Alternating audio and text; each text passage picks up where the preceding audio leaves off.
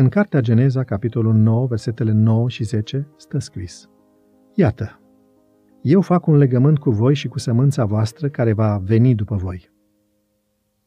Cu toate viețuitoarele care sunt cu voi, atât păsări, cât și vitele și toate fiarele de pe pământ care sunt cu voi, cu toate cele care au ieșit din corabie și cu orice alte dobitoace de pe pământ.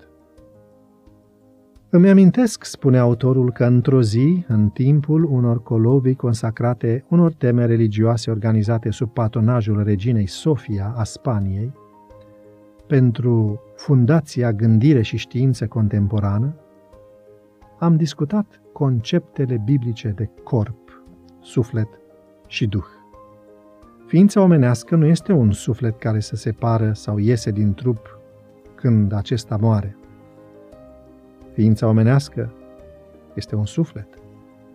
Domnul Dumnezeu a făcut pe om din țărâna pământului, i-a suflat în nări suflare de viață și omul s-a făcut astfel un suflet viu, Geneza 2 cu 7. Sufletul ființei umane este viața individualizată. Este sinonimul persoanei și desemnează trup și suflet. Omul în totalitatea sa. Suflet și viață sunt termeni interschimbabili care dispar odată cu moartea.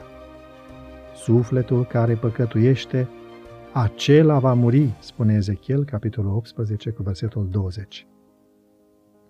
Probabil, puțin confuză, aceste concepte fiind noi pentru ea și presupunând că sufletul este un principiu vital caracteristic numai omului, regina m-a întrebat.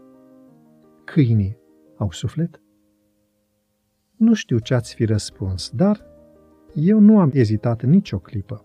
Da, maestate, au suflet, dar un suflet de câine.